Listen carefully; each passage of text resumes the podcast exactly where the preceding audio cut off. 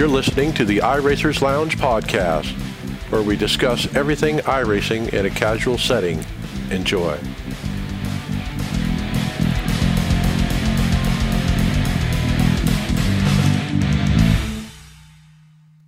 Welcome to the iRacers Lounge. I'm your host, Mike Ellis. iRacers Lounge is a podcast for the iRacer where we talk all things iRacing in a casual setting. Joining me are the usual characters, Brian Maccubbin. Hey everyone, how you doing? Hey, hey. Donnie Spiker. Hey guys, how's everyone doing? All right, great. Greg Hecktus. Damn, my phone just went off as you were talking there. Hey guys. And this one says Beach Bum. David Hall. That's right. That's right. And Tony Groves. Hey, evening, gentlemen. On the show today, we will have a NASCAR up and comer show us the way around Atlanta Motor Speedway. There's more goodies coming from the Peachtree 3 charity race, and we'll look at the sim rig most likely to induce vomiting. And remember, you can follow along with us on your PC or mobile device in real time as you listen to the show and see for yourself. All these great topics we'll discuss by visiting iRacersLounge.com and selecting show notes. So let's see you there. Sim Coaches offers the realistic sim racing equipment you need to win more races online. It is designed for real racers. Hydraulic construction makes them feel just like the real thing. High quality construction, 100% leak proof, and lifetime warranty are the key features with these pedals. And they look absolutely amazing. Check out simcoaches.com and use the coupon code iRacersLounge to get 10% off your purchase. Simcoaches.com is your ticket to feel like you actually sit behind the wheel of a car, drive harder, and stay on the limit longer.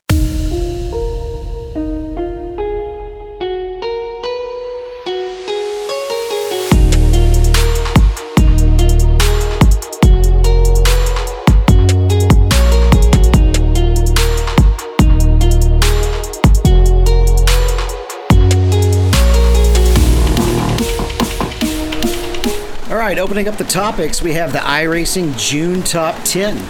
And the theme of this top 10 really seemed to be buzzer beater finishes, basically, like photo finishes. Almost every one of them was something along those lines. I noticed um, an old one. There, these weren't all new. Um, there was the Lotus 49 uh, clipping the curb and doing kind of a you know a sideways catch and and and save it and keep on going. But we saw that maybe two three months ago. They may have just now gotten a hold of it or kept it in the queue or something, then, because I remember covering that. Um, Recycled I- it, yeah. I I don't think it's been on the top 10, though. I think it just got its own attention. Ha. Did you guys see any others that you wanted to, to mention? I really like the the pack of five, the Legend Indy cars at Phoenix. Makes me want to drive them. Oh yeah, that was cool. I think they were three wide at the finish line. Was that Phoenix or Michigan? This Old one's Phoenix. Phoenix. Yeah, old Phoenix. Okay, there was one in Michigan as well that was really tight. In fact, that one And- I think, I th- or there was also one at Indy that I think was the was actually from the Pacific Majors League. And the last one was the MX5's um, three wide uh, for the finish. So yeah, lots of good, cool, uh, you know, close racing. Yeah, I enjoy watching the MX5s on the in real life for the IMSA, IMSA series. Do they race like that? If you race around Daytona, is it going to be that close? Drafting matter that much with those cars? Yeah, I think so. very, You're not going to get away. they're very low horsepower and and they're you know boxy. So yep. Speaking of uh, close pack racing, um, we've been in Atlanta this week, right? And Rajah has taken a trip to Atlanta. Mike. Rajah Caruth uh, gives us a tour around the Atlanta Motor Speedway with a few of his iRacing buddies, and it's from Fox, uh, NASCAR on Fox. Uh, it's on their Twitter handle, and they've recruited him to obviously uh, do this video, and uh, he does some voiceover uh, as he's racing, uh, you know, with a few people talking about the new track and uh, you know how how it's working. Yeah. Yeah, it was a great video to see. Just watch him explain how the new track's going to work. the out of bounds rule. But watching this, this would have been a really fun video to watch prior to even joining this the sim. It gives some insight on on iRacing in general as well as the new track. But be a good video for anybody to that's thinking about joining iRacing and building a, a rig. He also talked a little bit about uh, plate race tactics, right? Yeah, I was kind of stopped at his hardware, and I don't think this is his rig. I would be surprised if it is. I mean, the trip there's triples, but they're far, far away from the wheel, and uh, he's got a Thrustmaster wheel that he's using. Uh, the seat is kind of a race seat, though. Uh, you can't really see what else he's got. Yeah, this got to be the studio. When we had this last week, it was in his bedroom, and I believe I don't know what the steering wheel was or the wheelbase, but I think this is their Fox studio. All right, Tony, it looks like we've got an update from Mick Claridge on his world tour. Yeah, yeah, he's uh, he's a fellow riding his bike around the world, and uh, well, he's he listens. Heard uh, we mentioned him in a story and sent us a sent us an, a message back. He says, uh, "Hi guys, it was so cool to get a mention on your show, but I got to clear one thing.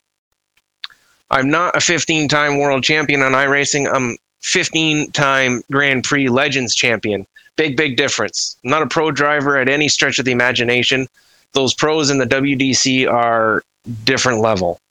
Anyway, like I say, it was great to get a mention about the ride, and whoever it was who said they'll buy me a beer in Phoenix, consider that a given. I never pass up a beer. Well, I think Mike. Uh, I owe somebody a the beer there. I'm ready. Bring it over. Uh, listen, I'll just interrupt your uh, your reading here, Tony, for a second, since he mentioned me.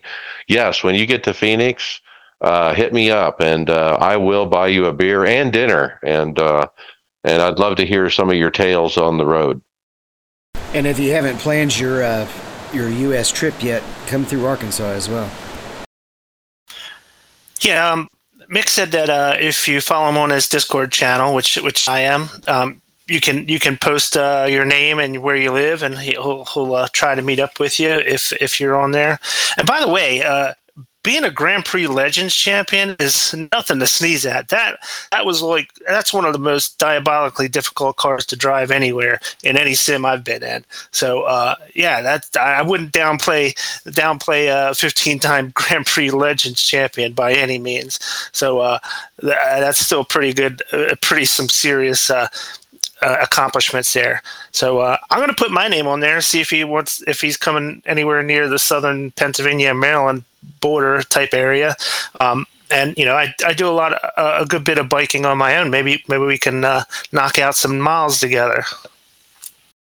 Yeah, I butchered his post a couple weeks ago, so I'm glad he's listening. I'm glad he responded and clarified some things for us. Uh, so I hope he continues to listen and continue to update us, uh, reaching out to Mike. Uh, but yeah, if he's uh, in California and he's either coming out via I 40 or I 10, I live right directly in the middle of both of them. So whichever direction he comes from. he says uh, uh, the ride's progressing nicely, and he's already met 10 or so iRacers on his travels through Europe. He's in Turkey at the moment and heading east into Central Asia, and the next guy to meet is in Singapore. So thanks for mentioning the ride, and if you guys would like to meet up, just put your names down on my Discord page, like you had mentioned, Brian, and I'll add you to the list. The list is getting pretty full now, as I think I've got about 70 guys to meet. Thanks again, Mick Claridge. How cool! I mean, he's got a purpose. I mean, it's like I'm I'm going to this place to see this guy, you know, and uh, it, you know, it gives him a, a purpose, a place to go, a, a path. Uh, very cool, Mick. It's so cool to hear about. Um, you know, especially you know going through Europe and Asia, and boy, that sounds very exciting.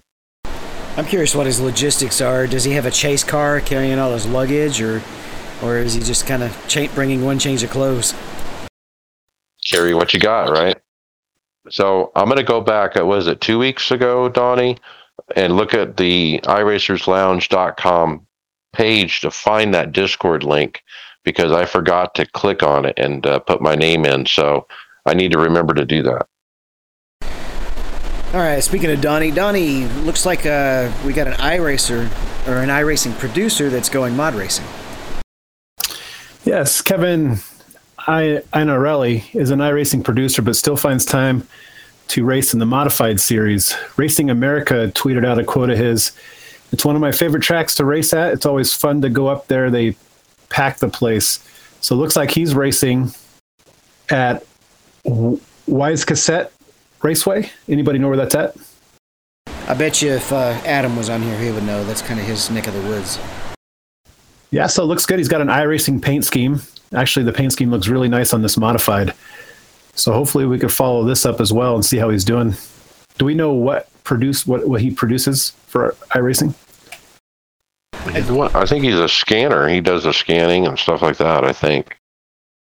Well, once they're called producer, that's that's also kind of an executive position, right? They they don't they're managing everybody else that's doing work as well. So I looked up the track. It's a three-eighths mile banked oval in Maine. So yeah, Adam would certainly know about it. Yeah, the Northeast yeah, the is modified territory. If you guys have been listening to uh, Door, Door Bumper Clear, those guys love the modified races. They, they think they put on some of the best races there is. So, um, so that's a, a cool series to be part of. What tracks do they race at? Well, New Hampshire this weekend. More, more generally, what tracks do they race at? Well, like Brian said, everything in the Northeast.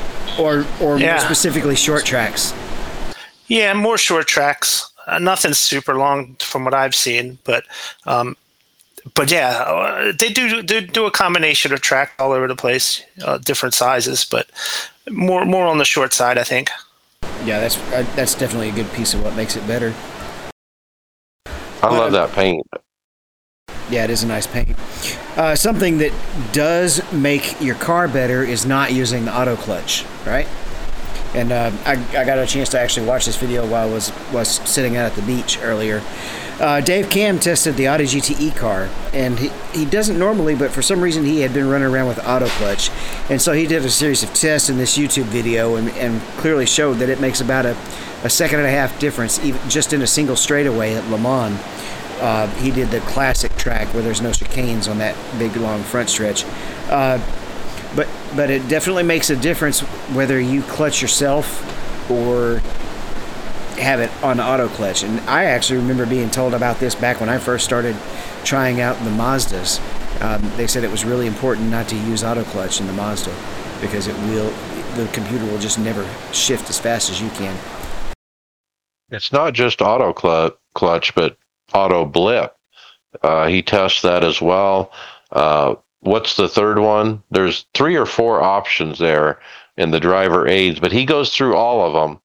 And he basically, the conclusion was having none on is faster. If you use blip, you're giving up a ton of time. The uh, only one that didn't change anything is the anti-stall clutch. That just keeps the car from stalling out when you're when you wreck or spin. Right. Yeah, auto shift was terrible. Um, auto clutch, I was a little surprised. I think he was a second off, like you guys mentioned. So I'm curious if that's why I'm terrible at restarts. So I'm going to have to get that off. I put that on in the beginning and I got lazy and I never took it off. So looks like I'll be practicing with it off now. So I saw this video and I realized I've been running blip forever for for many many years just because I'm lazy, I guess, and that's what I got used to. But after seeing the, you know, the math and the results, you know, on this video, I turned it off. And so for the last several races, um, in the last few days, I've been running with it off. Um, I turned them all off, and so I have gotten to a point where I spun a car and and killed it because I didn't put the clutch in, and and so it's really given me some training to use the clutch when I usually don't. Um, and so I'm going to embrace it. I'm going to go for it, and I'm not going to run the blip anymore. Well, uh, uh, we're we're running a simulation here. I guess the you want to try to get it as close as possible to the real thing if you want it to be a true simulation. Um, you know, obviously there's some hardware problems that people might not might have to use some of these uh, um, um, helps these uh, aids, but um, yeah, I feel like you should try to get it as close to the real thing as you can.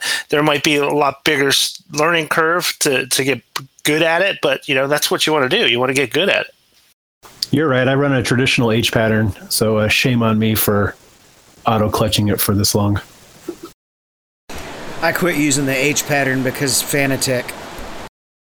That's the one I have. I sent it back once, but uh, I know better now what's inside, so I can swap the parts out as needed. But um, but yeah, hopefully that's a change pretty soon. Donnie, just wait till it costs you a win or something, and then you'll just, you know, do as David did and do away with it. I mean, I'm mostly only running the A car anyway, so I just I just leave it in sequential form. That was my problem with it. Was uh, sequential wouldn't work when I when I got it, so the inside switch went bad and um, had to go through the process. But so far so good since I got it back. No, a lot of the older models had a, had a uh, major problem with with the the Hall effect sensor just not working right and throwing you into first gear instead of third. That's really irritating on restarts.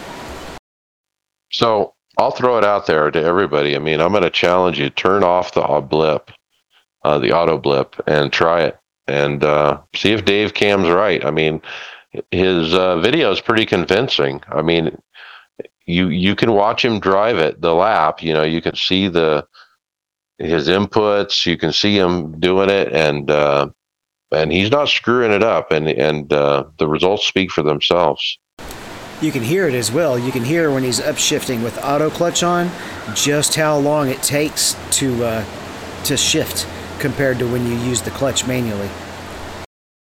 Right. You can just perceive that difference. It's probably only milliseconds, right? But the human ear can still perceive that difference, and uh, and milliseconds is a lot in racing, right? Uh, it sounded more like a, it would take half to a to a full second to shift with the auto shift with the auto clutch. oh, it, it, took a long time. Um, and most of the GTEs anyway are there's basically the way those transmissions work. You don't have to use an H pattern or clutch. You just you just you know they're they auto slam they slam shift basically. You don't even have to let off the throttle. I don't know if that was a specific feature just with that Audi, but I know that I know the old Audi uh, worked with pedals without any aids on. So. Next thing we've got, though, is the season four schedules. Tyler Huston has posted in the forums that if the community wants to, su- to submit the 2024 or no 2022 season four track schedules and the length of races, they need to do so by Tuesday, August the 2nd. The only, only the schedules submitted with the template provided are going to be considered. Only use community-based schedules, please. No individual requests, and we have several of the links for you to go get those forms templates. Yeah, we just got a sampling four of them. Uh, there was probably I don't know thirty or forty different posts because of all the different series and. uh but yeah, they're looking for everyone to get involved. But you know, August second not too far away. So, yeah, I usually follow this throughout the year. So for this season, I'll be looking for the super lates. I don't think I have to buy anything, but I usually like to see what everybody throws in there to anticipate if I do have to buy something. Well, Brian, have you uh, do you feel more back to center now that you're back home instead of out traveling? Uh, I still rather be traveling, but um, home anyway.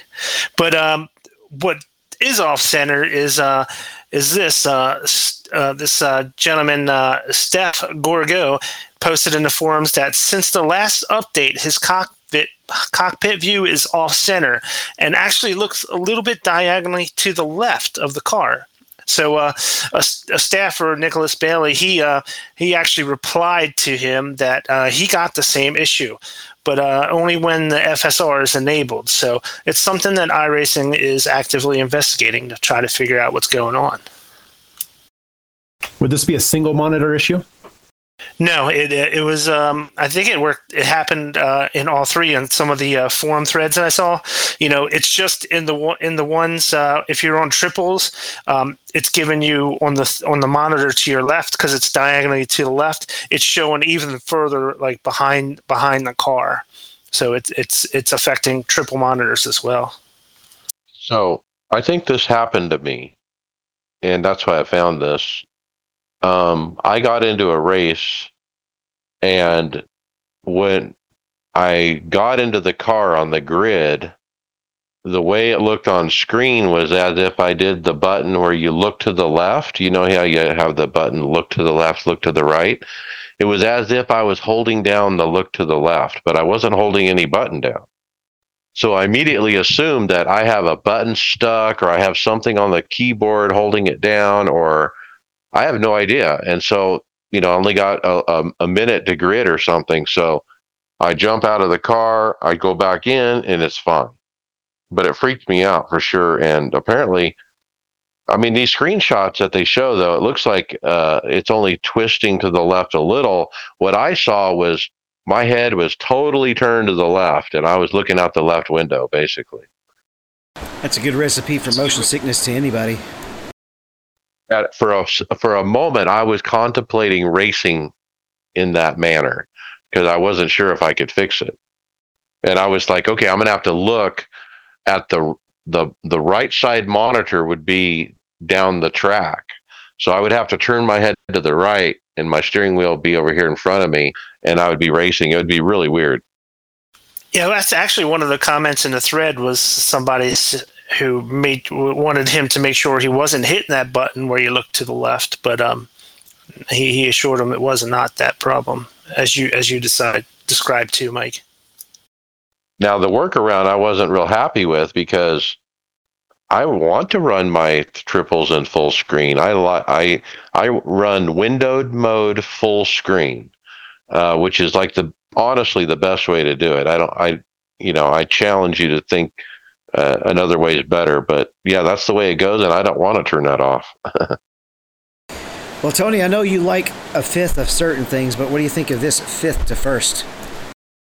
That's some uh, pretty slick moves by uh, Nick uh, Sudik. Drove his IndyCar from fifth to first um, in the IndyCar series at Michigan, and he's he's moving, and and the moves that he's putting on are pretty damn good ones. Yeah, this is the one that, that, that I got confused with on the top ten. This was the IndyCar race, and I'm pretty sure I heard him say Challenger, and I see a lot of similar paint schemes, like it's a, a, certain team, Kinetic Racing, which is the dominant team in that league. So I'm pretty sure this was their race this year, their Indy 500. Well, at the end there, I mean, he he gets a run and he takes it down to the bottom, going into three and four, and just does the old slide job up in front of him, and uh, of course down to the apron to take the checker they definitely should send that one in for the next top five or top ten. It was good, all clean passes and everything. Well, you don't want to bump uh, fenders. Oh wait, you don't have fenders in an IndyCar race, right? They got something in front of the rear wheels. I don't know if it's a fender, but some kind of bodywork. All right, Brian, you've been keeping up with the off-road uh, world championship. Yeah, uh, last night, uh, Wednesday night, that is, was round four of the iRacing Off World Championships. They were racing at Bark River, and uh, the winners on the two uh, respective features were Cam Pedersen and Josh Fox. So, um, congratulations to those guys. Again this is a really fun uh, series to watch. These guys are really good. You know it's cool to see these cars bouncing around throwing throwing mud all over the place and everything. So it's, it's a nice nice nice series to watch. Um, and uh, uh, we'll check out the points after the fourth race of the season. Uh, it's uh, keaton swain he holds the uh, point lead. He's got 356 points, with Connor Bailey 11 points behind and second in points, and Felix Roy 47 points behind him. So uh, round five is next week. They're going back to Wild West uh, track, and uh, yeah, like like I said, when this originally started, these are all um, all these tracks are all these off off world off road tracks. They're not any of the uh, uh, tracks you'll see in like the um, in the cars that do this, the rally cars. So uh, limited numbers of tracks, uh, but and they're getting ready to hit the tracks for the second time around already after four weeks. Now these are guys. These guys are running the full dirt road tracks, right? Not not the rally tra- tracks. Exactly. They're, it's all road. Tra- it's all dirt. It's none of the rallycross tracks like you see it. Like, um, you know, I know Daytona's got one. Uh, uh, Iowa, I think, has one. All those all those guys um, are not involved in the series. These are strictly uh, dirt off road truck tracks. Yeah, when I'd run these, I only ran on those rally cross tracks and I didn't have fun. I didn't think it was a good match. I mean, some obviously guys were really good, but uh, I need to try it on these bigger tracks, these more purpose built tracks for these trucks. All right, keep the other series updates rolling. We got the Porsche Super Cup qualifying as well. Yeah, the iRacing Tag Heuer Porsche Super Cup World Championship will begin July 23rd with 15 spots available in this in the service's top road racing series. The top This road race to everybody. It's open to everybody. The top road racers on iRacing can take their first step towards making the 2023 Porsche Tag Heuer Esports Super Cup grid, beginning on July 23rd with the Porsche Tag Heuer Esports Super Cup qualifying series. It's a six-week series. Looks like um, July 23rd at Hockenheim, the 30th at Silverstone, August 6th at the Red Bull Ring, August 13th at Watkins Glen, August 20th will be at the Nürburgring, and August 27th will be in Imola. Looks like all race sessions will open on Saturdays at 2:45 p.m. Eastern Time. Hmm. So I guess the million dollar question is: uh, Are any of the Coanda guys uh, looking to return, or are they out for good? Um, I don't know. You know, Josh Rogers obviously uh, was not in it this year. That um, same with um, uh, Mitchell De Jong. So a lot of those top guys uh, did not participate last season, and I haven't heard if they're not coming back or again for this season or not. Now, are they just running rFactor, or are they running with that that that uh, software that bought the rights to the track in France? Yeah, motorsports. Yeah, they were running with them. I think in that Le Mans series, which was on rFactor. But didn't recently wasn't that the team that picked up the Porsche sponsorship? Or was that a different team? I can't remember, but if it is, I would expect them to be back since this is the Porsche series. But Is- they got to race in, right? Yeah, and isn't that motorsports team or the motorsport software kind of flopping in financial trouble and such? Well, that's what we've heard. The CFO said they couldn't make it through the year. Brian, this next one might exact might uh, excite you a little. Being the guy that follows dirt the most. Yeah, this is actually um, in reference to the World of Outlaws console game that's being produced in conjunction with iRacing. Um, they're actually going to be coming out with a dirt track at the Texas Motor Speedway for that. So, um, this is kind of the first uh, first time I've heard that there's a track that's going to be in this game that's not on the iRacing service. So, um, kind of makes you a little jealous that they're getting some content that iRacing isn't. I don't know if it's because they don't go through all the rigmarole of, of the scanning process. Uh, and and uh, so it's a little easier for them to import uh, tracks into their their game, their console game, than it is to iRacing. You know, I certainly wouldn't want iRacing to lower their standards to get content that's that's not been um, not been scanned properly. But um, yeah, so uh, that's that's uh, what's coming up. That's one of the uh, teasers for this new World of Outlaw game that they're going to have this Texas Motor Speedway dirt track. Well, I wonder if it, if it opens the possibility to eventually be added to iRacing as well. Maybe it's just they've got to get it ready first for iRacing compared to the game. Well, they got to have a real event there to scan it, right? Correct. So they're maybe they're waiting for that. But the other thing I was thinking is, you know, maybe the World of Outlaw game needs an exclusive over iRacing. You know, if it just gets the same content that iRacing already has, you know, is it going to drive people to go buy it?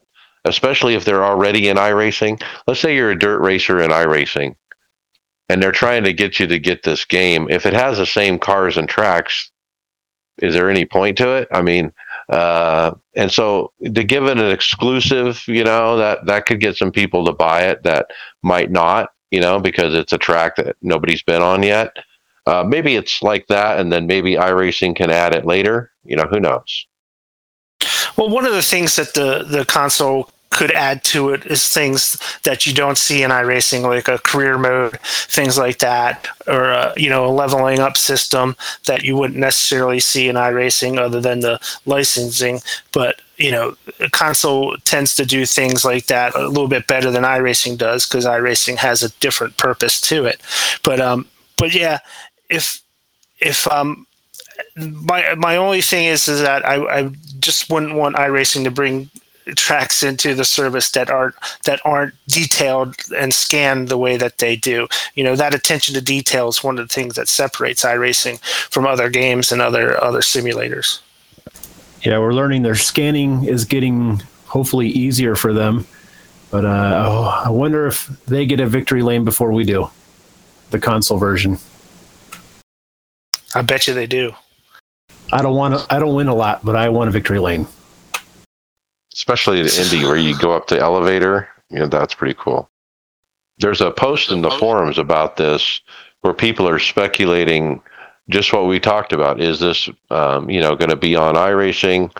You know, Monster, who's putting out this game, you know, is owned by iRacing, so you would think so. And we haven't had any staff response in the in the thread yet, um, but I'm watching for it.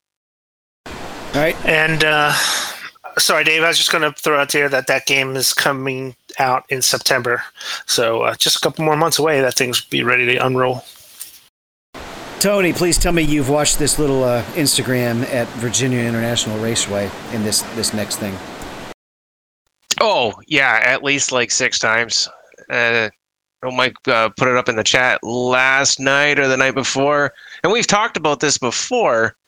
This is that uh, crazy uh, Monday Night Madness uh, put on by Daniel Morad.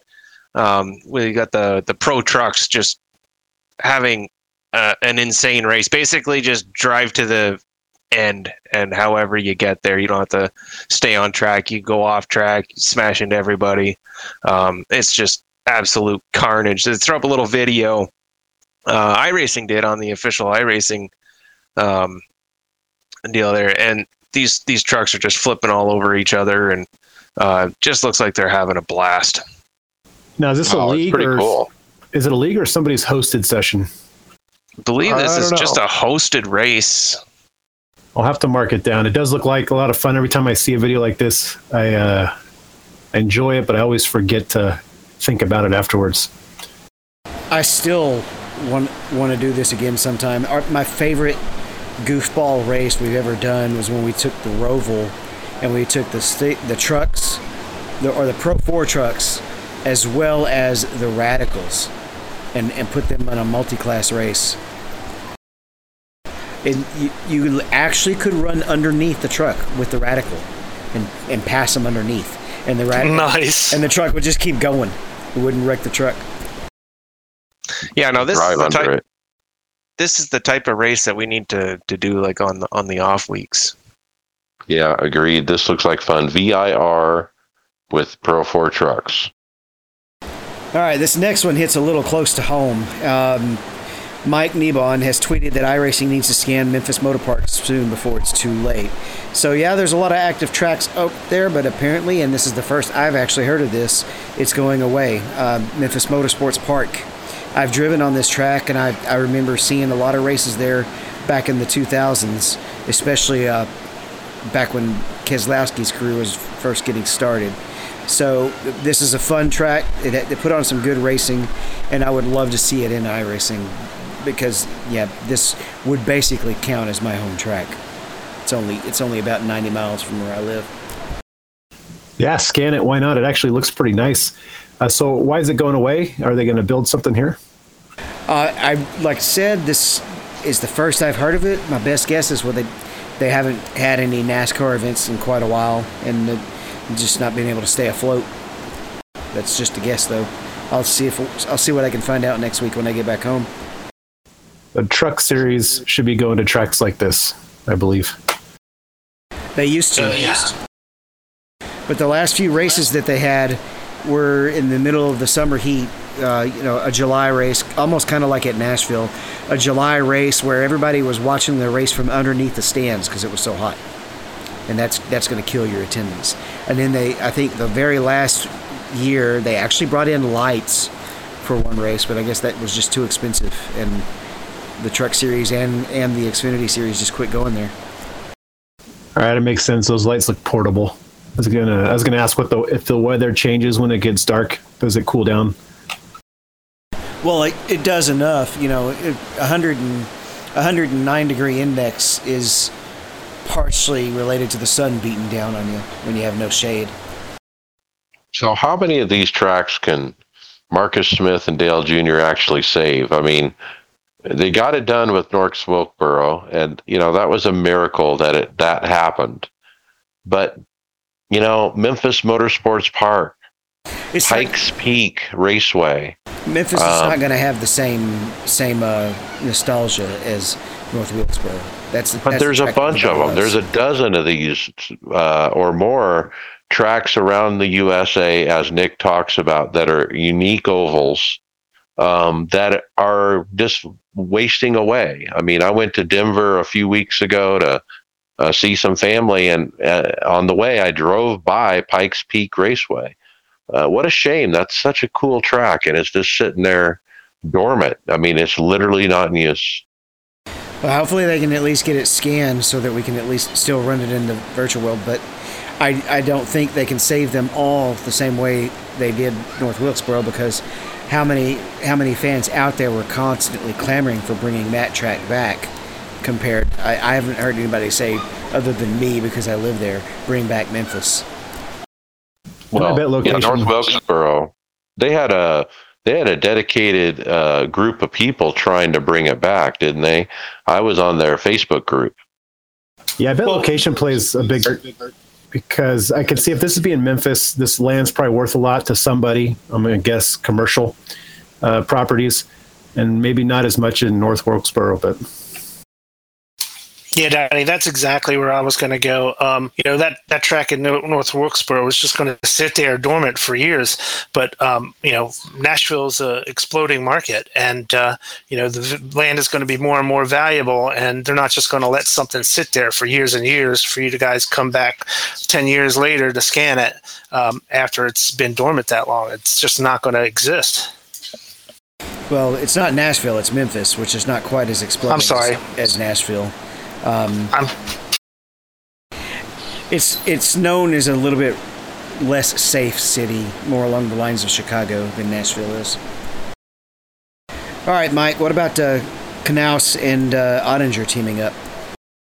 Yeah, so they're talking about the Peachtree 3 iRacing event, and I was just looking to see if I think it's going on as we speak, or maybe it starts in 30 minutes from now. I think it starts 30 minutes from now. It hasn't actually started. Uh, but Nick Ottinger, Chad Ray, uh, and Steve Myers from iRacing, they're going to run a car together, and uh, and they've been kind of pushing for donations. At least Steve Myers has on the Twitter, and he basically said, everybody who donates to the the cause and on Twitter shows me a receipt for it is entered into the contest, and I will pick a winner, and that winner will get a what he calls a premium iRacing membership. And if you're already a member, it would be a twenty two hundred dollars in iRacing credits. so it's a VIP membership. So I'm assuming you get like all the tracks and all the cars all at one shot. That's right. Yeah. So if it's a new account, they just give you all the stuff all at once. Um, but if you already have the stuff, they just give you the, the you know the credits to be able to buy everything. Well, I wonder if you could actually use it to create a second account, right? Because I'd almost want to do that instead of having it put on my account that already has half the cars and tracks. Though the other thing you could spend all the money on is a lot of hilariously fun hosted races. So he picked a winner. Uh, it was Corey Saucier, and he uh, donated up. What was it? Fifty bucks? I can't really see. And he won uh, the big prize. yeah, it looks nice. Uh, when he tweeted that out, and it looks like as of uh, yesterday, about 20 hours ago, they got up to 5,000 based on his uh, his tweet to get people going. Okay, so here's the start time. And actually, that's the next story. Um, they're going to be on the front page of Twitch. Greg West has somehow arranged this. And uh, so they've moved the race up and it starts at 4:30 p.m. Eastern, which is right now. Oh, no, no, that's not right. Yeah, 7:30 p.m. Eastern, which is right now. So uh, it's about to start, but uh, you can see it on the front page of Twitch apparently. That's good. That should uh, bring in some some additional exposure for iRacing in the in the wider gaming market. I actually have that. Half of my stream watchers are just people who who randomly find it and and ask about iRacing that don't even play iRacing. It's it's pretty odd actually. So I just went to twitch.tv. I don't see it yet, but maybe it's too soon. So I, rem- I remember this race last year. You know, during the race, people were donating big bucks for for um, for sneak peek content stuff. You know, they they would let go a couple of secrets. You know, during the race if you if you made a big enough donation. And uh, I remember last year we got some uh, we got some information that wasn't yet uh, publicly made available. So I'm hoping I'm hoping after this race we have some some cool stuff to talk about next week. That's going to be coming up in iRacing.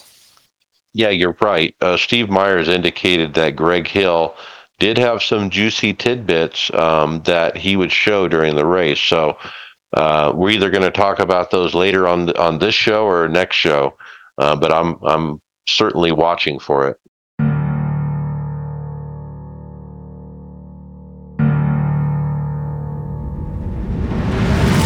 Listen up. There's a new set of pedals entering the market and they look promising. Sim Coaches is finally releasing a set of load cell pedals. They've taken their years of knowledge building pedals and created a set of load cell pedals at an affordable cost. No longer worry about not being able to feel the car under your feet or wondering where the limit is. Have confidence as you enter corners and know the car is going to stick. There's no higher quality pedals on the market.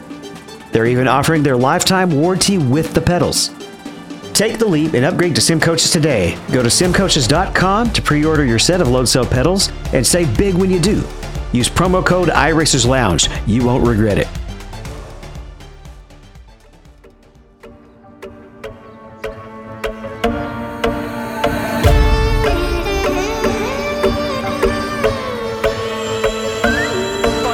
All right, let's go into housekeeping. Leave us a review a review of your favorite let me start over on that. Leave us a review on your favorite podcast platform to make it easier for more listeners to find the podcast. Mention us to your fellow drivers so they don't miss out. We do appreciate it. Get involved in our Discord channel. Uh, we got a lot of stuff going on there. And don't forget the website, iRacersLounge.com. We're also on the Performance Motorsports Network. All right, Brian, the first thing we have in hardware software is a Qubic System QS220 review from Sim Racing Garage. Yeah, we do. Uh, before we do that, uh, let's take a look at uh, fantasy since Tony's here to to expel on uh, the fantasy season. That's my bad. I'm not in my normal setup here. That's that's going to be my excuse here, and I'm not editing it out because because also I'm not in my normal setup here. So y'all get to hear one of our live screw ups Hey, that's all right. The way that I uh, do this fantasy thing, I'd rather just kind of skip right over it, anyways. But uh, we we got a whole bunch of people that actually did do good, um, and uh, uh last year's uh, champion Res Dog uh, showed up in proper form this week at Atlanta. He came in second place, and Ray J took the top spot. I also want to look there for Smiling Ninja coming up in uh, third place, and I know that's a rare showing for her this year. She seems to be having the same, a lot of the same issues that I have been having, um, and it looks like Bobby Jonas was able to make the top ten, and that that's it from uh, Team Tifosi. Uh, Greg was able to grab a few points but man, he's way back there in 15th, and the rest of us suckers, we're we're off the page. I don't even know where the heck we were. Yeah, this this week was going to be just a toss up. I put a lot of guys in that I didn't pick. I did take uh, Ricky Stenhouse, but uh, he, he again he failed me at the end. I got burnt by him too. Um, I didn't even get to. Uh, I didn't get to see this race at all. I missed the whole thing. I was gone for the day. I was able to make changes uh, just before the um, end of the second stage, but uh, yeah, for for me it it didn't really matter. But it it sounds like you know I, I missed a, a pretty good race actually. At least the the uh, a pretty good ending to the race. Uh, I really would have liked to see Corey LaJoie up there, uh, you know, leading the race and uh, you know showing his face up front. It seems like the broadcast and the non-driving portion of the industry loves this race, loves the racetrack, loves what they did to it. Do the owners get compensated enough to take their cars to these plate races? I imagine it's got to be worked into the budget somewhere. Cost of doing business, can you say? Well, you know, when we're drivers, we kind of hate it, but then you just listen to Junior, who switched over from driving to. I mean, he was great at plate racing anyway, but still, they don't like a lot of them when they become broadcasters. Like, oh, well, I like the the, the lottery effect of it now because it adds excitement. So, um, I don't, you know, that's a good question, and they probably deserve a little bit of uh, compensation for all their wrecks, but. Because now they're getting six. They got to take their cars to six races throughout the year. That's a potential six totaled cars. There You is got to redo possi- the TV contract soon, right? Yeah, they got to redo that. There is a possibility that Atlanta will still wear some, even with that configuration. That it'll that it won't always function like a perfect uh, plate track. Good point. Yeah, up the horsepower on them. Hopefully, some more wear. Run that in the summertime so it's greasy for them, and hopefully less less packing up. But that's what NASCAR wants is that plate race. That's exactly what they want. That's what they were trying to get with the Gen 6 car and just didn't manage it. Now they've found it. So, I mean, they're going to probably try to do more of this. And I I think we have enough of it already. So the points, it's Louder Racing leading Greg Hecktus by almost 80 points. Uh, so extending that lead. And then Greg is about to fall uh, to third, fourth, and fifth, who are chomping right behind him in points. So uh, we got a good battle for second, uh, Bruin. Yeah, that's a pretty that's a that's a really tight battle right there. That's going to get super interesting over the next couple of races to see how these guys um, shape up and and how, how the dust will settle. Uh, definitely something to, to kind of tune in for to, to keep keep on these uh, on this fantasy stuff. There, this is where it gets exciting. I heard somebody mention last week that the points will reset. What does that mean? Does everybody get to reset, or only going to select a few guys to continue on? the way that uh, they've done this in the past, yeah, everybody that's that's ran, um, all, all the points reset. Um, your uh, the driver uses reset, and um, the rules package changes just a little bit. Um, I believe it's I think you get you can run each guy five times.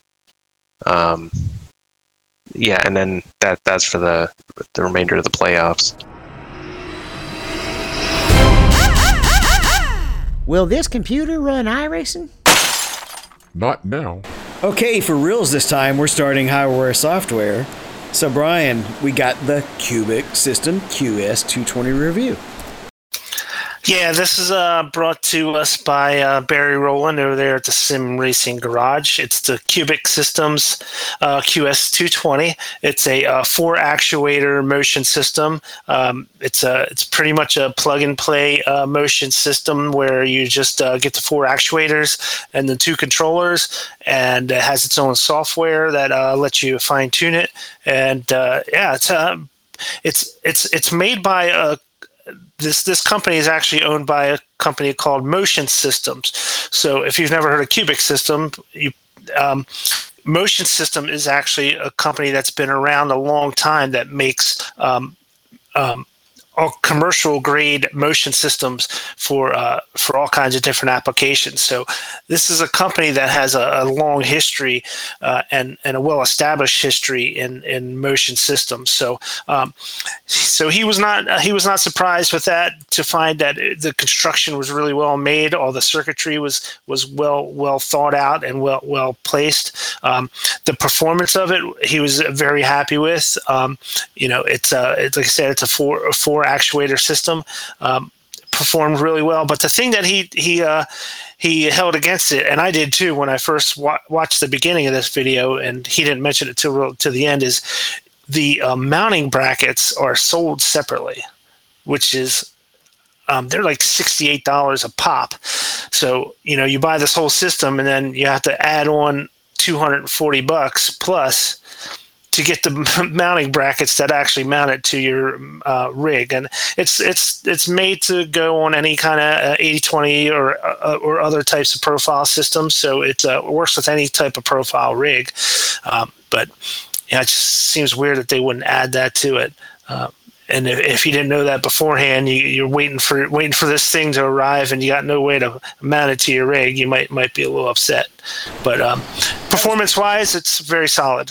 Yeah, that was pretty much his only complaint. Um, I thought it was interesting watching. I got to to watch the the driving. I just watched the driving section and the summary, and in the driving section, he he mentioned how if you if you're watching the video, it seems like the the response is behind, but but he said that when you're sitting in the car, it feels like the timing is right. So that's probably the case in other rigs too. So you might want to be be aware of that when you're watching videos of and trying to see if there's a lag or not. In that because he said it didn't feel, doesn't feel like there's a lag when you're actually in the seat. So I watched up to him driving. I missed the summary part. Uh, did he mention a price throughout that? I looked it up. It's not cheap. Correct. It's uh, 3,700 euros, between 3,700 and 7,250 euros. I, and I imagine that has to do with whether you get the, the two sets or the four sets of actuators. And again, that doesn't include the $250 you're going to spend on the mounting brackets. So the four, that translates to $7,200. Does that include both boxes, both control boxes? Yes. Yeah. Yeah. You come. It comes in a package with the control boxes and and two of the actuators.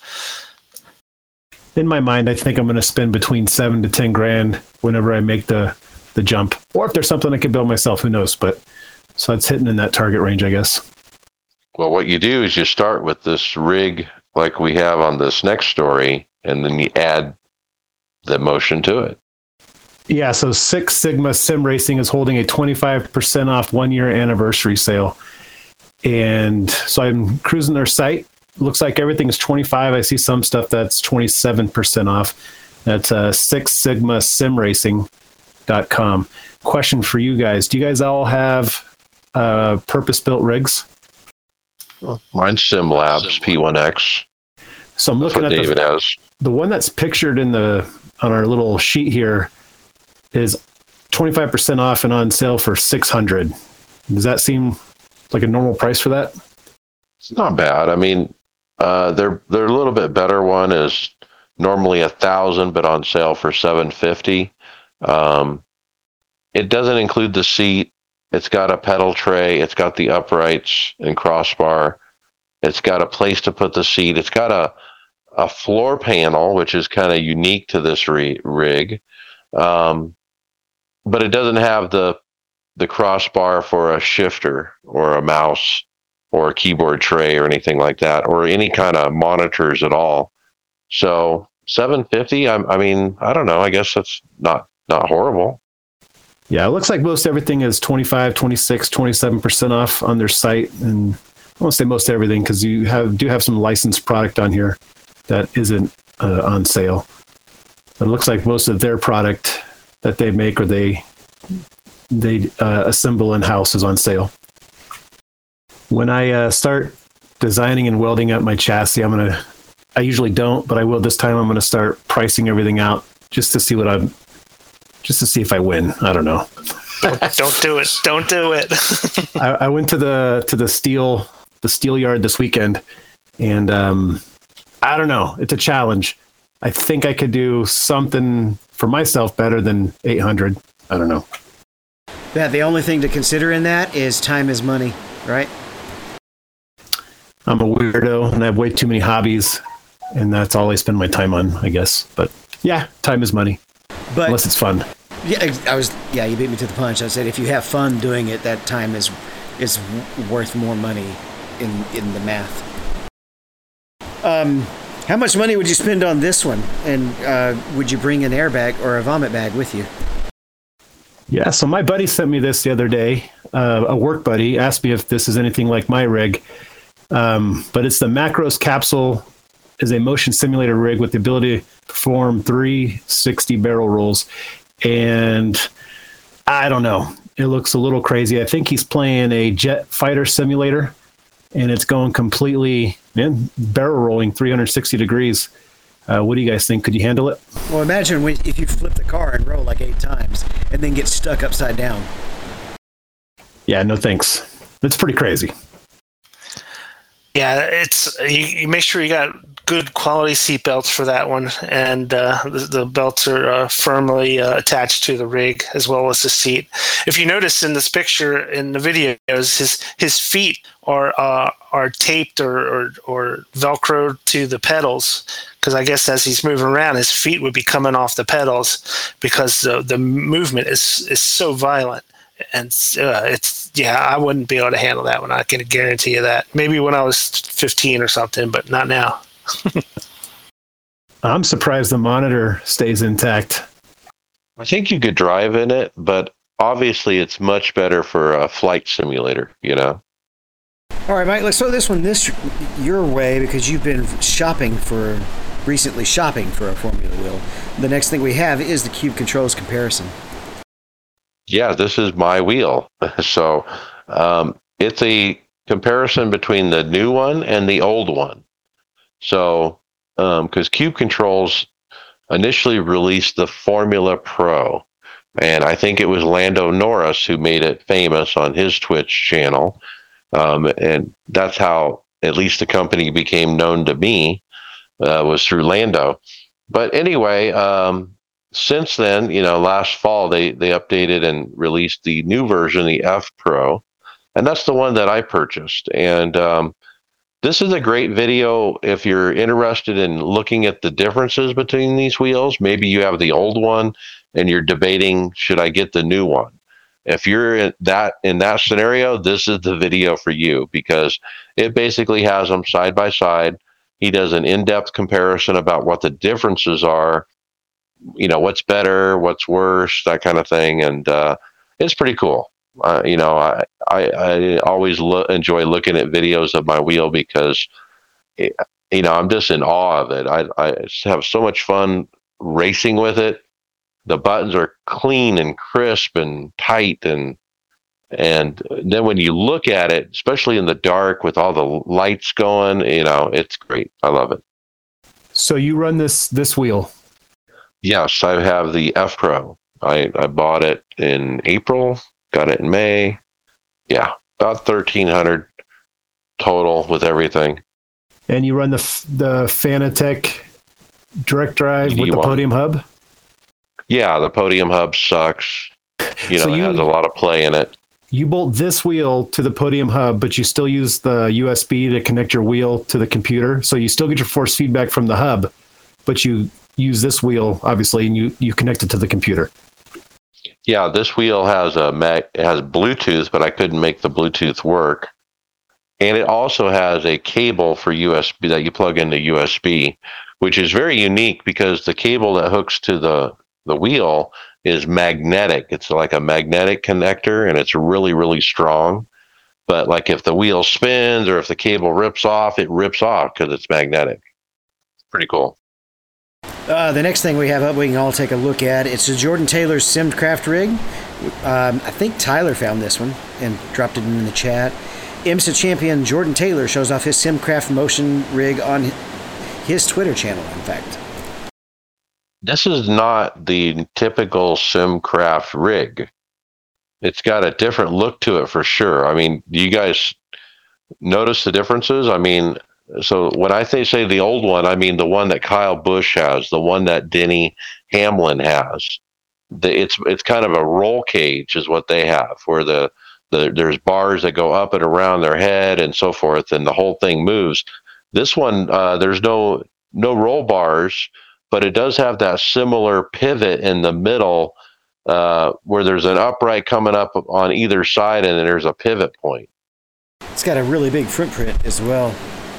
Right, the bars, the brace bars that come up the left and right side are pretty far out there. Do you guys remember a few years back? Uh, I don't know if it's Ricky Taylor or Jordan Taylor, but they flipped their sim rig. Were they in something similar to this? Yeah, I remember that. So if you stop the video at the seven second mark, you'll see the pivot point that I'm talking about there. Um, and that gives it the motion. And so it's it's definitely a motion rig, but it looks like it's their new version of their motion rig. And so I, I kind of went looking for it on their website. I didn't really see it. So maybe you know Jordan is testing their prototype and and this is our first look at it. I don't know. Yeah, so how many actuators does it have? Because it looks like it has one in the middle of the back. Which the old one had that as well. So that's that's still the same type of design. I just think they've gotten rid of the whole, you know, pipes over your head thing, you know, roll cage. That's extra weight you don't necessarily need, and extra metal you don't need to spend. Pretty cool. So more to come on that one as we get more info. Brian, take us on a tour of a new warehouse. Yeah, this is a, a video posted by the guys at Advanced Sim Racing, and they basically take you on a video tour through their warehouse and their new production facilities. So um, they're they're actually expanding their uh, warehouse, and uh, they take you through the old section and then the new section, which is pretty big and uh, you know quite expansive. They said they got a lot more room for office spaces and all kinds of stuff like that. Um, so it was pretty cool to see the, the inside of some of these warehouses of uh, of these products we review and look at and people buy. Yeah, the warehouse looked think, really big. I think it gives uh, the buyer some confidence when you see where these businesses are and what they consist of. Like sim coaches, when we got the tour of their facility at, in Las Vegas and uh, all the different machine uh, CNC machines they have and different things, you really get a feeling of the the depth of their company and what they can provide. And and this is another neat video because it's advanced sim racing, which is also I would say one of the premier cockpits that you can buy today. I mean, if you had to buy a cockpit, it's probably in the top three cockpits that you could buy. Uh, would be this company uh, out of Canada and uh, it's neat to see that you know they're doing so well that they they need to expand. And boy what a big space like donnie said uh, there's a lot to to work with there. That's the uh, rig that uh, greg bought the asr 3 all right mike this next one we had this happen last week i think. Can you see this screenshot? Because it's not showing up for us. Oh i can. So this is i don't know why that happens but anyway it's from a private Facebook group. That might be why, uh, if you're not part of the group, maybe you can't see it. I don't know. But anyway, it is a sim racing group on Facebook, and the poster is Sammy Viljanen. And he said, as Finland and a big part of Europe is struggling in heat wave, I've made my own drinking system by taking an old drinking bladder and hang it, hang it with a strap behind the rig. It actually works really nice. Maybe I just need to adjust the length of the tube slightly. Uh, no more racing with dry mouth. And he shows a picture of the uh, seat with his uh, his belts, his harness, and he's got the drinking tube uh, kind of run along the harness there, so he's got easy access to it without uh, without much effort. Pretty cool idea. My low tech option is I just keep my workout bottle with me, and I bought the lid that actually has a straw connection instead of having to turn your head up so I can drink out of it without having to to tilt my head back with VR on. And next we have a short preview of the up and upcoming load cell pedals from Sim Coaches. And I don't know if it's the lighting or if they're making it available in black anodized aluminum uh, because they look sharp in that dark color. Yeah, I can't tell if it's the lighting as well, but now that you say that, they do look like they're black. I love teasers. it looks like a really nice set of pedals. So I'm ready to pull the trigger. Um, I'm not too far from these guys, and I are, am I able to purchase in person? Do you think, and I can skip the shipping? Oh yeah, yeah. I'll, I'll hook you up with Lawrence, and you can you can uh, message him, and he'll hook he, I'm, he'll get you an appointment or something. I bet. Okay, I wasn't sure if they were just a warehouse or if they have a lobby and all that stuff. Not to discourage you to go from the load cells, but if you're gonna go hydraulic, if you can. And Yeah. that extra money.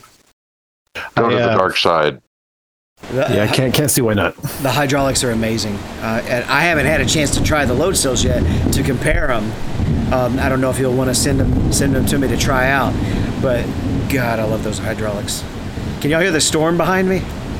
I can. That is something.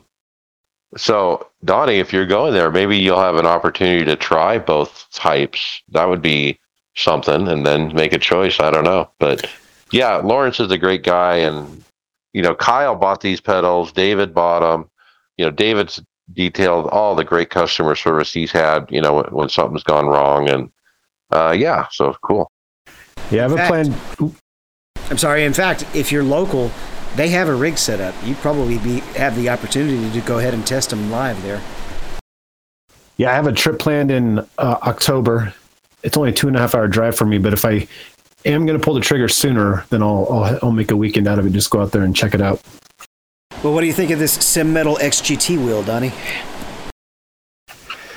So Simmetal's new XGT wheel has customized button and knob electrical components. Have excellent hand feel with nine buttons, three knobs that can be pressed as buttons, and one seven-way switch.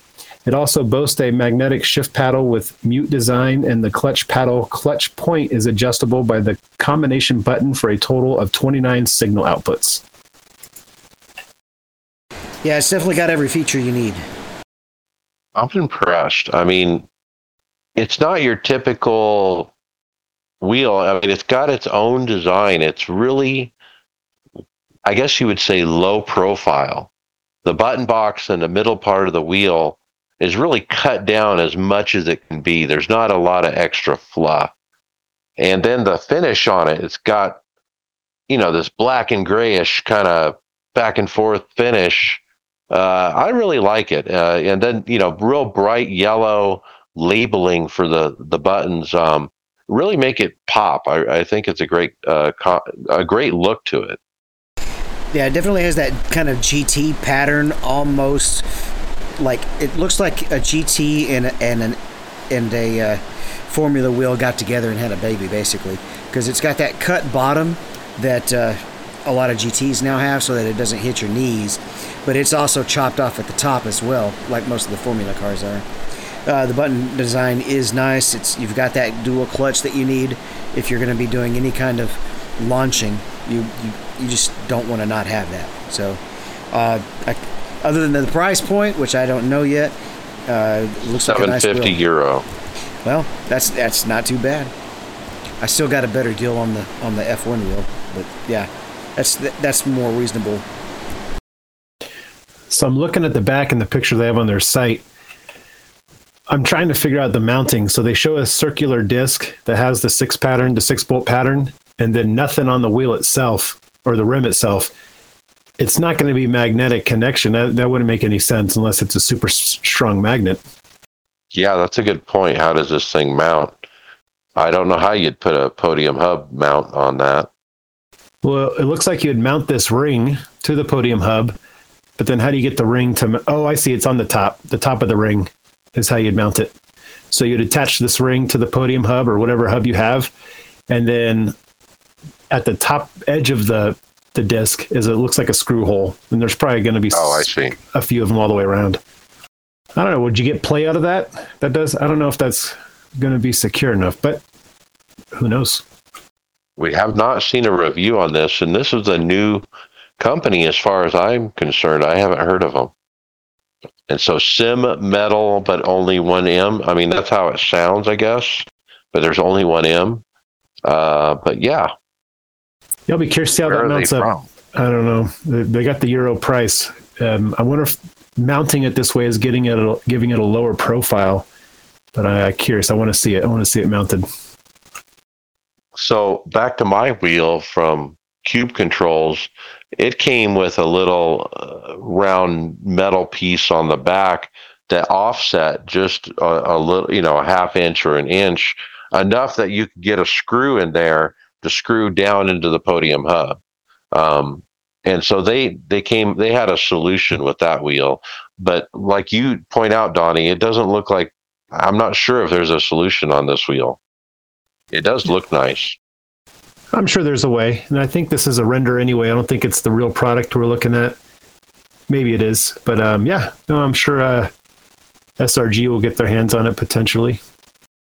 Well, this one, this next item is really interesting, Brian. It looks like uh, Fanatec has gotten sued successfully. Yeah, this is an article we, we we found about a sim racer. Um, I'm going to say it was I don't know if it's RS R slash sim racing or if that's the site that it was on. Um, but um, basically, he had a Fanatec DD1 um, wheelbase, and the thing got bricked on that last update. So um, they sent him a new one, and um, to to replace the one that got bricked, and the new one turned out to be ter- a lemon. So he needed a replacement for the replacement, and Fanatec said uh, since he didn't purchase that second one, then they don't have to replace it. He's got to pay for any re- repairs or, or replacement. And he was not happy with that. So um, he basically sent them a letter uh, saying, you know, that. Uh, that uh, you know you need to replace this. They told they listed a bunch of reasons why they didn't have to. So he didn't. So he took him to people's court, a small, small claims court, technically, and uh, it was in California that it was uh, that this he filed his lawsuit, and um, before the before the date came up for his hearing, uh, they actually settled out of out of court and uh, basically paid him for the price of a brand new DD one. So the the uh, you know and the, he he um, obviously he had a problem with the Fanatec company, but he kind of set this as a, sent this letter as a just a, a, note to everyone about any company that's not doing right by you. You don't have to be intimidated or bullied by a big company who who doesn't want to hold up their end of any bargain, no matter what it is. And uh, just just goes to show you that there's ways to uh, to fight back, basically. Famous customer service, huh? Yeah, I, it, I almost hate myself for owning so much Fanatec gear, because, but I'm just kind of, you know, pot committed, so to speak, unless I just want to throw it all away. But their their customer service is, is piss poor, basic. There's no other way to put it. Yeah, I mean, if I was starting over, I'd buy something different. I'd buy uh, Simagic or you know, one of the other ones. But I you you know I'm also looking forward to see the new quick release, and you know if those are what they say they are and they don't have play, I might end up buying two of those, you know, and wasting more money, be, you know, just because I'm so sick of the play in the Podium Hub. But uh, you know, it, it takes a lot to scrap the thousand dollar DD one and start over from scratch. You know. Have you thought about buying an aftermarket um, quick release, mounting that to the podium, and then mounting your wheel to that quick quick ah, quick release. Yeah, it sticks it, out far enough. Yeah, I don't want it to stick out farther. Doesn't that does that does the hub still do its job if you do throw in any other aftermarket connections? Well, he's got the sim control uh, wheel, so um, as long as it's nothing interfering with the hub itself to the wheel, you should be fine because the hub is what communicates to the wheel giving it its feedback and whatnot? You know, I didn't design the distances between the wheel and the chair and the pedals to accommodate for such a thing, Donnie, to be honest. Um, two or three, uh, like even if it was one or two inches, that would make a difference um, if it stuck the wheel out that much farther. Okay, I might just pick one up just to check it out, an aftermarket one somewhere, because I, I, run the hub obviously, but I run a an aftermarket wheel that I bolt to the hub, um, and then the Fanatec peripherals bolt to my wheel. Um, so well, all the David, all the wheel manufacturers are using the same one. What was the brand? NRG, maybe. So after Kyle told me about sim experiences, AccuForce, I started looking them up for the wheelbase, and I watched the SRG review of them, and the freaking quick quick release bear use was like almost six inches thick. So, and then the hub itself on the AccuForce is pretty um, deep as well. So all that's got to play into it. Right. I don't want a big old shaft. I mean, that's the whole thing. Yeah. Question about that. So I noticed when um, some of the pros they mount their wheel so far, un- like towards their feet, and they run a longer shaft. What the heck is that? I don't know what the what good it does to have that long shaft. There's that one uh, chassis company in North Carolina. They they're known for doing that. To have a long to put the base far down by the feet and run a, a long steering shaft. But I don't know what the advantage is.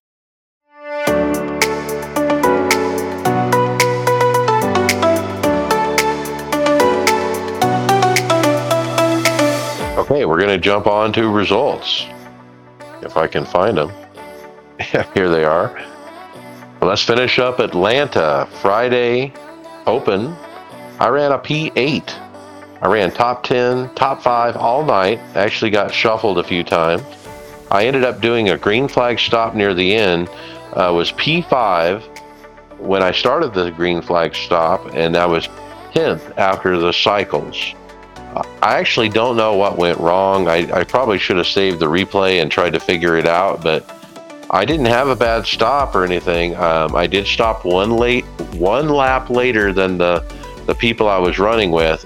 I can't imagine, you know, I gave up five spots over that, but maybe that's what what it was. But but uh, yeah, P8 is what I ended up with. Donnie, P19. For Friday Open, I started uh, P3. I finished P19. Uh, ran up front in the beginning. At one point, uh, Kyle, Tom, and myself were running one, two, and three. Uh, during our first long run, uh, my car became loose. I dropped to the end of our, our lead pack just to stay out of trouble. And uh, at one point, I was just uh, driving down the backstretch, and a lapper decided to bump draft me. Wasn't expecting it at all. I didn't feel it. It just sent my car to the right, broke my right front suspension. Uh, while waiting for repairs, the same lapper took out Tom. But I don't see that Kyle uh, updated his his script up there. But he, I think, finished in top five. I think third, possibly. All right, And, uh, good for Kyle. Yeah, he uh, he was up front most of the race, and um, I le- he got in front of me, and I just stayed behind him. I'm um, much more comfortable pusher, I guess, but we weren't pushing each other in this race. I don't feel too comfortable quite yet with this new Cup car pushing. Um, but it looks like Sunday morning, Tom ran, and after a bad race on Friday, this is what he states: after a bad race on Friday night that saw me get crashed out by a lapped down car racing too hard with the lead car. I was looking forward to Sunday with a pretty good hot rod under us. I qualified six, ran in the top three most of not all the race, led 51 laps, got the lead on the second to last restart, had to fight off a green white checker to capture uh, my second NIS win of the season and my 20th overall NIS win. He said he was very proud. Well done. Nice win.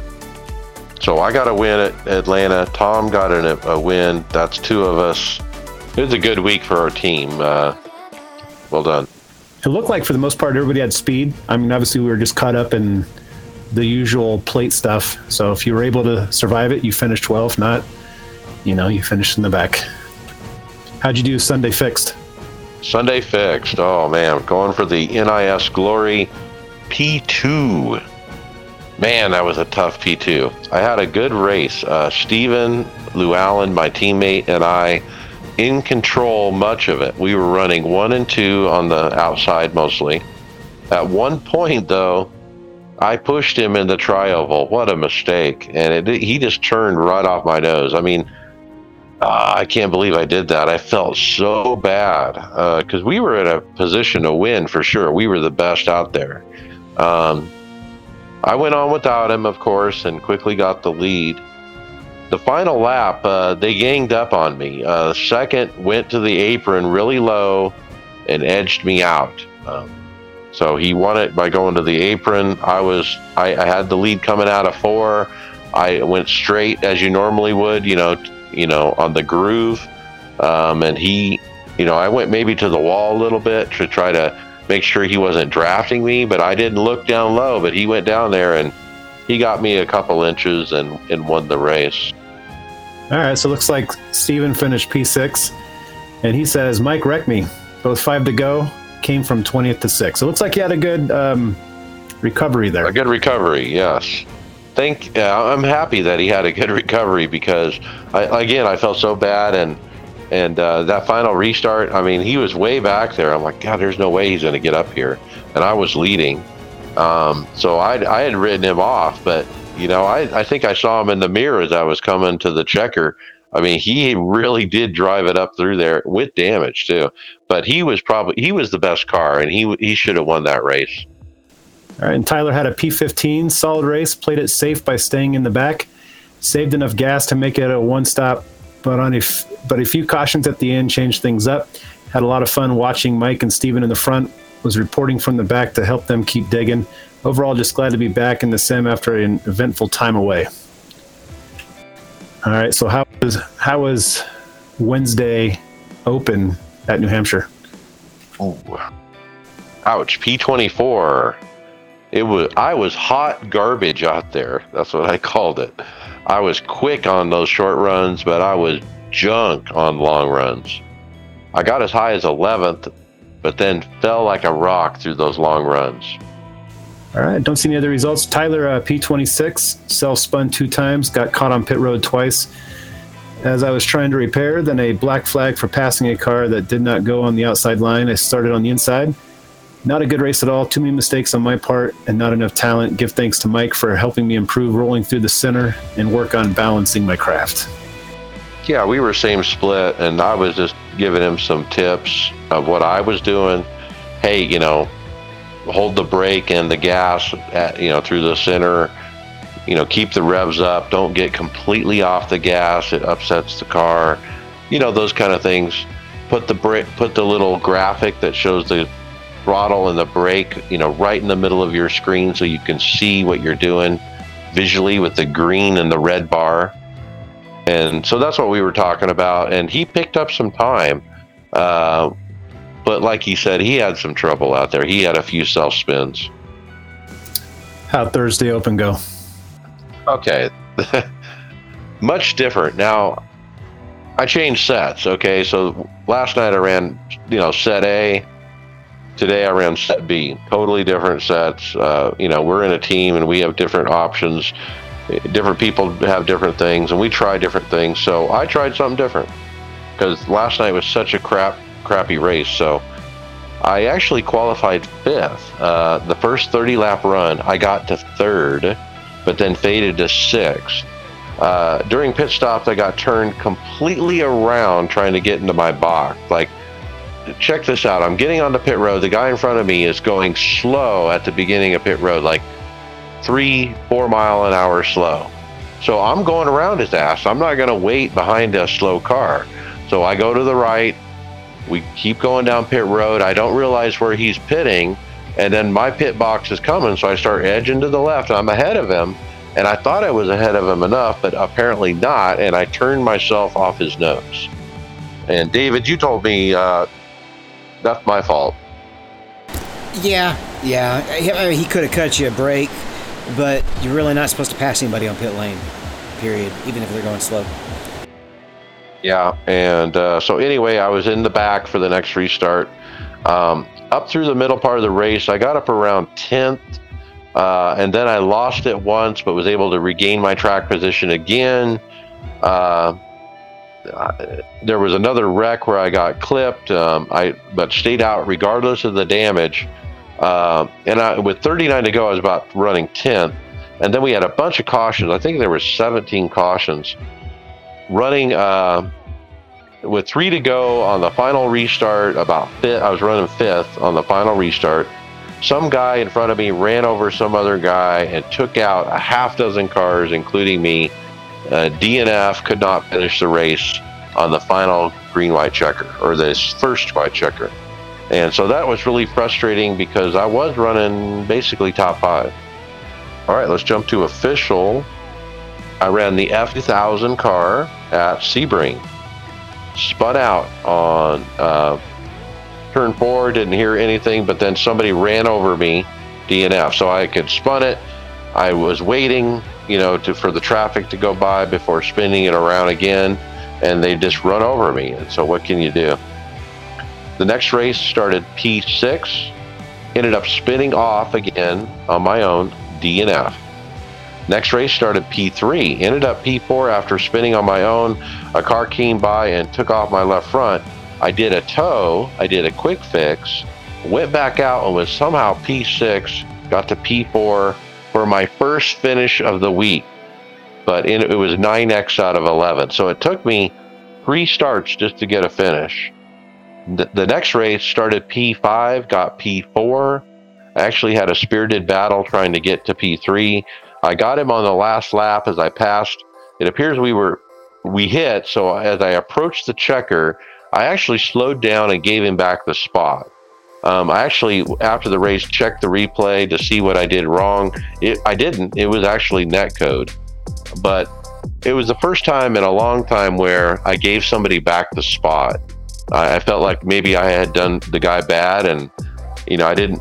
You know, we raced really hard for several laps for that spot, and and it was clean. And so when I hit him, man, I was like, Ugh, I'm going to give him back, give it back as we come to the checker. And I just pulled over and let him take it.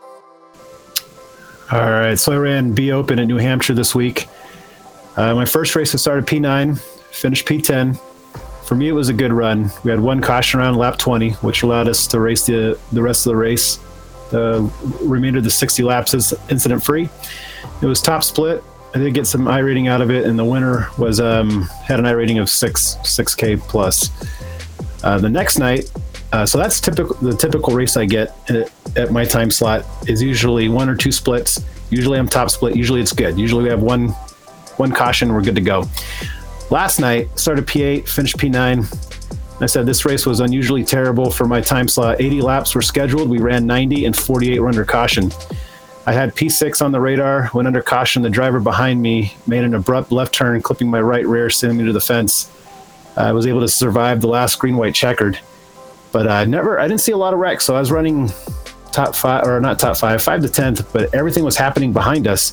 So we could, we'll take the green, and before we're hitting our braking zone into one, the yellow's out. Um, so that usually doesn't happen. So I don't know what went on. We only had one split last night, but we'll see how it goes. Yeah, a couple good top tens. All right, let's talk fast track league. Uh, David, you missed it. Um, Greg got a P3. Joe Owen got P15, and I got P12. I ran as high as P2 in the early parts of the race. But as the race wore on, I got tighter and tighter. I actually hit the wall a few times near the end and lost all my track position. Um, I don't know what it was. I mean, I ran really good throughout the week, but when I got to the league race, I mean, I was good the first half, but when we got to the second half, I was junk. I don't know what was it. The rubber was it the temperature of the track that that the league has. It's different NIS. I can't figure out why is this different than NIS. Maybe weather, track conditions, time of day, maybe. Yeah, maybe all those. Yeah, but it, yeah, I was out to lunch by the end of the race. And that's it. So let's go into final thoughts. Brian Maccubbin. Uh, so uh, back home finally, got everything is under control again, um, and things are getting back to normal. So um, I plan on uh, spending this weekend uh, getting all my updates done that I'm behind in on iRacing. So I get that thing back up to uh, up to date, and uh, I'm gonna start uh, start getting back into some racing. Can't wait. All right. Welcome back then to the track. Donnie Spiker, final thoughts. Yeah, so this is the first week I've actually paid attention to telemetry. Um, and the driver I'm comparing myself to with the telemetry is one of the the top oval guys. And watching him enter the corner. So for the B car specifically, and I, I was watching most of uh, the cup as well, but the way he enters the corner, um, I'm braking before him and he's full throttle before me just trying to enter his line for New Hampshire. We'll say he uh, he almost turns the car sideways. He he turns ten degrees to the left, and then brakes. So he's entering the corner almost almost sideways a little bit, and he just he, he runs his line, and he's a good seven tenths faster than I am. So I can't hit that line. If I do, I spin the back out. Um, so we're going to practice more of that tonight, and I'm going to practice the the cup car and uh, with the couple sets we have, and see if I can't can't get that going. All right, very good. David Hall, Beach Bum, final thought. Enjoying the time out here, even though I do have the whole summer off. It was nice to get down here and, and visit with family and just and just check. You know, it's just a relaxing place. It's a good place to come spend the time. Do miss the racing though. You know, um, I'm definitely completely out of the playoff contention now in fast track, uh, which is one of the reasons I just don't like running leagues. Is life constantly gets in the way of having to run the same night every week. Uh, that's that's always been the biggest downer. Uh, travel and or travel or play a music gig or you know have to work and, and you're done. That's why I always like the pickup nature of official racing better. Uh, while though I was here, though I heard everybody talking about Prime Day, and I've been you know on, teetering on the edge of of not wanting to spend that much money on the video card. But boy, they put out just too good of a deal to pass up, and I, I, I snagged a 3090 for 1500 instead of 2000. So I'll be getting that next week, and and we'll have the full on the the upgrade will be complete. So I'm looking forward to trying that out when I get back home. 3090 Ti. Yes, Wow, with with 24 meg mem. you're not playing, huh? What else do you run on your system besides iRacing? Um, I play Civilization 6 a lot, and I run Pro Tools and SoundForge, not SoundForge, uh, Audacity to edit the show. That's about it. Uh, you're going to be set with that card for VR for sure. Oh, that's right. You got the VR. Looks like Tony has stepped away, and so has Greg. And so I'll give my final thoughts. Uh, wow, the F two thousand is fun. Um, when I got onto the road courses after Phoenix, uh, yeah, I'm not quite as good. I'm not winning. I was like, I think I had three wins out of five starts or something at Phoenix. So, man, I, I was getting it done on the ovals, but now you know, I was not even finishing these road races. I mean, it was it took me three or four attempts, and I finally got a finish, and then I finally got a top five, and and so I'll probably keep going at it tonight and see if I can get some better finishes. Um, but it it gets better throughout the week. You know, as I drive, I get faster. I cut seconds off my time eventually, by you know by the end of the week. So, um, liking it so far. I'm skipping the Skippy this week because it's a track I don't own. And so I'm not trying to buy a lot of tracks. Uh, but I'm just going to keep out of the Skippy for the week and uh, do the F2000, and that's the plan. Uh, I'm looking forward to New Hampshire tomorrow night after running so well uh, today. If I can get some good luck and not get caught up in the wrecks, I actually have a top five, maybe even a winning car. So um, going from one set to another was night and day difference. I was so discouraged on the one set, and then I tried a different one, and man, it's like wow, it, it makes a huge difference. So, um, if you're discouraged, just keep trying. Hey, with that, we'll see you on the track later.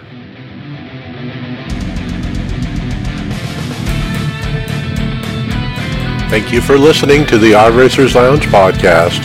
Make sure you go to subscribe to us on iTunes, SoundCloud, or Google Play, Facebook, and Twitter. See you on the track.